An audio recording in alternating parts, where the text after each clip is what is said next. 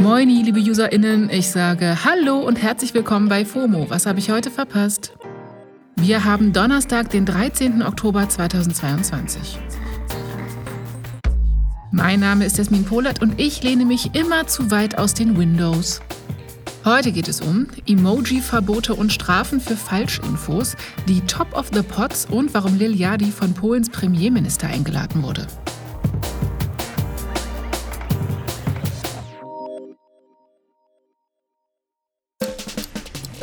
Sodele, hier kommt der ultimativ schnelle Timeline Recap. Erstens, Good News, die keine mehr sein sollten. Ab der nächsten Saison im neuen Jahr werden über 30 Spiele der Frauenbundesliga endlich auch im Free TV gezeigt. Die restlichen Spiele teilen sich die Streamingdienste Magenta TV und The Zone auf. Für den Verkauf der TV-Rechte bekommen die Vereine jetzt auch deutlich mehr Geld. Der DFB nennt es richtungsweisende Abschlüsse.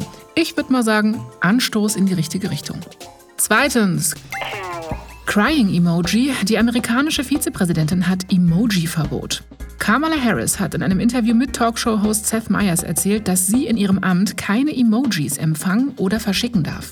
I have not received directly an emoji in a year and a half. Wow. Der Grund dafür ist wohl das krasse Sicherheitsprotokoll, an das sie sich halten muss. Und das besagt auch, dass sie an keinen Gruppenchats teilnehmen darf. Also Chatgruppe mit der Familie ist nicht, auf eine Art eventuell auch entlastend. Drittens. Riesenstrafe für Falschinformationen. Der Verschwörungsideologe Alex Jones soll fast eine Milliarde Dollar Strafe zahlen, weil er Lügen über das Attentat an der Sandy Hook High School verbreitet hat. Das hat ein Gericht in Connecticut jetzt entschieden.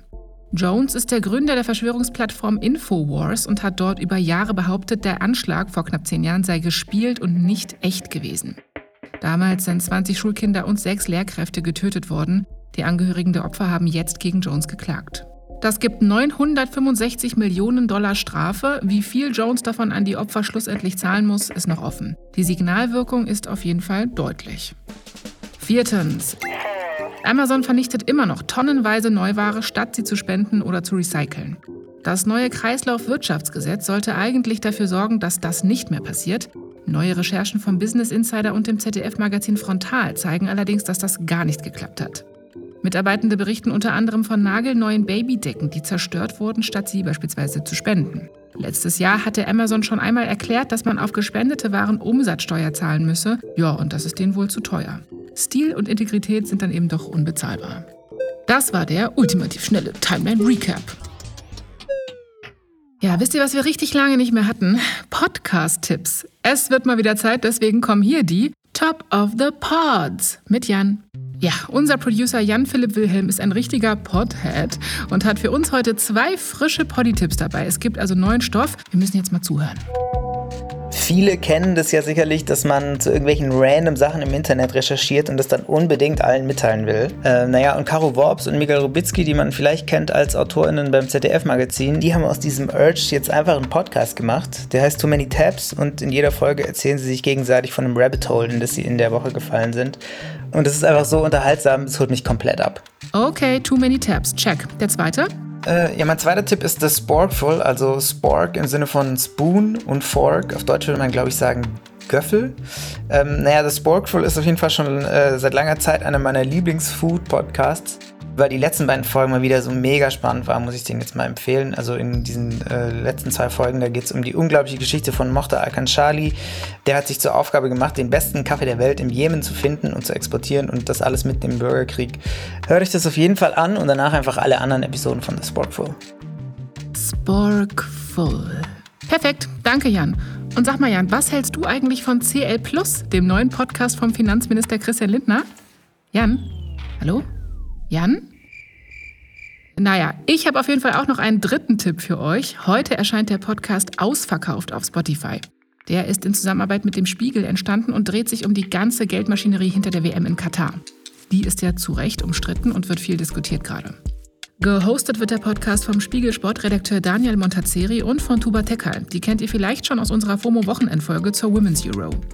Tuba ist Menschenrechtsaktivistin und ehemalige Profifußballerin und beide haben uns netterweise Sprachis geschickt. Tuba, gibt es etwas, was dich bei der Recherche zu Ausverkauft überrascht hat? Was mich bei der Recherche am meisten überrascht hat, war, wie verflochten die Strukturen sind, die dahinter stehen. Ich habe gedacht, das ist wie so ein riesiges Schachbrett. Die eine Figur zieht nach da, die andere reagiert. Alle mit unterschiedlichen Zielen und Möglichkeiten und vor allem wie viele Menschen beteiligt sind und wie viele Clubs. Wie das alles zusammenhängt, wie viel Taktik und Berechnung dabei ist. Okay, krass, klingt auf jeden Fall spannend. Daniel, wird es denn irgendwelche Konsequenzen geben? Lassen die Leute den Fernseher dann aus oder wird trotzdem geschaut? Zwei Gründe ähm, sprechen aus meiner Sicht dafür. Erstens die große Frage, bleibt der Fernseher denn wirklich aus, wenn zum Beispiel die deutsche Mannschaft groß aufspielt? Da bin ich skeptisch und ich glaube, äh, vergangene WMs haben gezeigt, dass man da auch skeptisch sein kann. Ähm, und zweitens gibt es ja diese kritische Perspektive auf die Katar-WM, vor allem hier in Deutschland und in einigen wenigen anderen Ländern, zum Beispiel Skandinavien. Aber weltweit scheint das doch anders zu sein. Ich glaube daher, dass die WM für Katar und für die FIFA ein Erfolg wird. Danke euch. Von Ausverkauft wird es insgesamt acht Folgen geben, jeden Donnerstag. Die ersten beiden sind schon draußen, könnt ihr ab jetzt hören. Und natürlich verlinke ich euch alle genannten Podcasts in den Shownotes, keine Panik. So, und zum Schluss bringe ich euch noch ein bisschen TikTok-Tee. Und diesmal ist der Tee ein bisschen zähflüssiger. Auf TikTok geht nämlich gerade ein Song vom Rapper Lil Yachty rum und der hat ihm jetzt sogar eine Einladung vom Premierminister aus Polen eingebracht. Jo, der neue Song von Lil Yachty heißt Poland und darin rappt singt Yachty davon, dass er den Walk to Poland gebracht hat. Er ist also auf einer Mission unterwegs und das spiegelt sich auch auf TikTok wieder. Da geht der Song natürlich als Sound und Ohrwurm rum. Es gibt aber auch viele Memes dazu. Auf denen ist Yadi so auf einem Schiff mit den britischen Gründungsvätern unterwegs oder mit Wikingern. Jedenfalls, der polnische Premierminister Mateusz Morawiecki scheint großer Yadi-Fan zu sein oder sich einfach nur von Poland angesprochen zu fühlen. Der hat Yadi jetzt nämlich nach Polen eingeladen. An der Stelle wäre meine Frage, weiß der Herr Morawiecki denn, was Work ist? Ich wusste es nicht, aber es handelt sich dabei um Wockhardt, ein Pharmaunternehmen, das auch Hustensaft mit dem Wirkstoff Promethazin-Codein herstellt. Eventuell schippert Liliadi also bald nach Polen mit Hustensaft im Rucksack, wobei ich mir nicht vorstellen kann, dass der Premier von Polen das so gut findet, weil das ist ja schon eine Droge und krass gefährlich, ne? Muss Liliadi sonst eventuell vor der Anreise nochmal umändern in Vic Medi Night oder so? I took the Vic Medi Night to Poland. Ne, funktioniert nur so mittel. So, ich höre jetzt auf. Das war's für heute mit FOMO und wir hören uns morgen wieder hier auf Spotify. Was ist denn euer Lieblingspodigrat und wieso ist es FOMO? Schreibt gerne Mail an fomo@spotify.com. FOMO ist eine Produktion von Spotify Studios in Zusammenarbeit mit ACB Stories. Ciao!